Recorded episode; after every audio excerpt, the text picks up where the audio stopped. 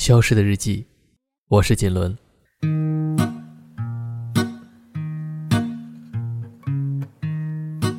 今天给大家讲讲“是”这个字，就是两竖一横，歧视的“是”。这是我最近写的一篇文字，“是”就是干的第一部分，后面的内容我会持续更新。喜欢的话，可一定要关注哦。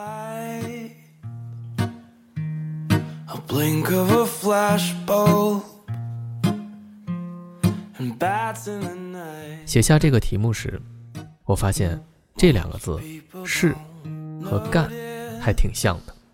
除了字形，它们的意义更近。“是”可以是一种称谓、一类职业、一个阶层，又或是一种精神。作为称谓和职业来讲，有武士、谋士、侠士。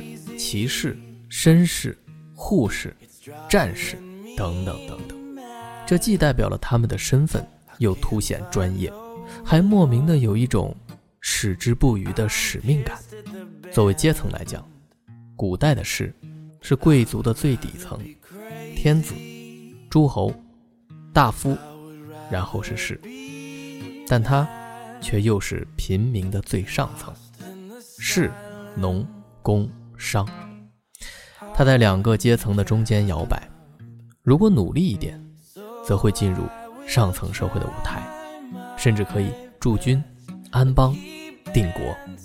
反之，堕落一点，又没有一技之长，只保留贵族身份，但没有贵族的封地和权力的士，就会沦入底层的平民。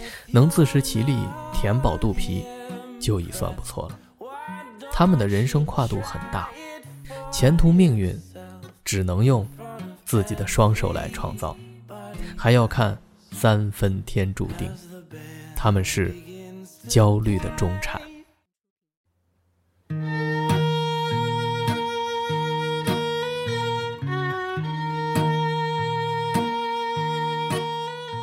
作为精神来讲，是又成了一种风度，一种情怀。女为悦己者容，士为知己者死。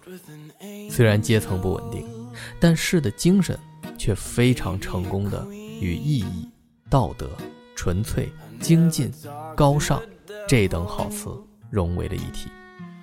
所以，无论你是王侯将相，还是平民百姓，都还是想沾点士的精神的。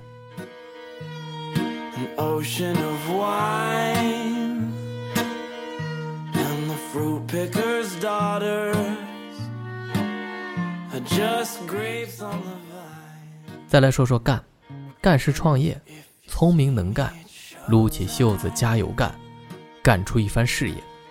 这个字虽然没有丰富的内涵与风雅，但却掷地有声的响亮，让人听了就有一种肾上腺素动次大次的感觉。就想要来一次全情投入、轰轰烈烈的百炼成钢。这两个字，一静一动，一个以精神为指引一个用行动来落实彼此互补上下对称。只会设计蓝图却从不开始行动只会埋头苦干却从不思考意义。这些都不可取。看来想成为真正的事一定离不开干。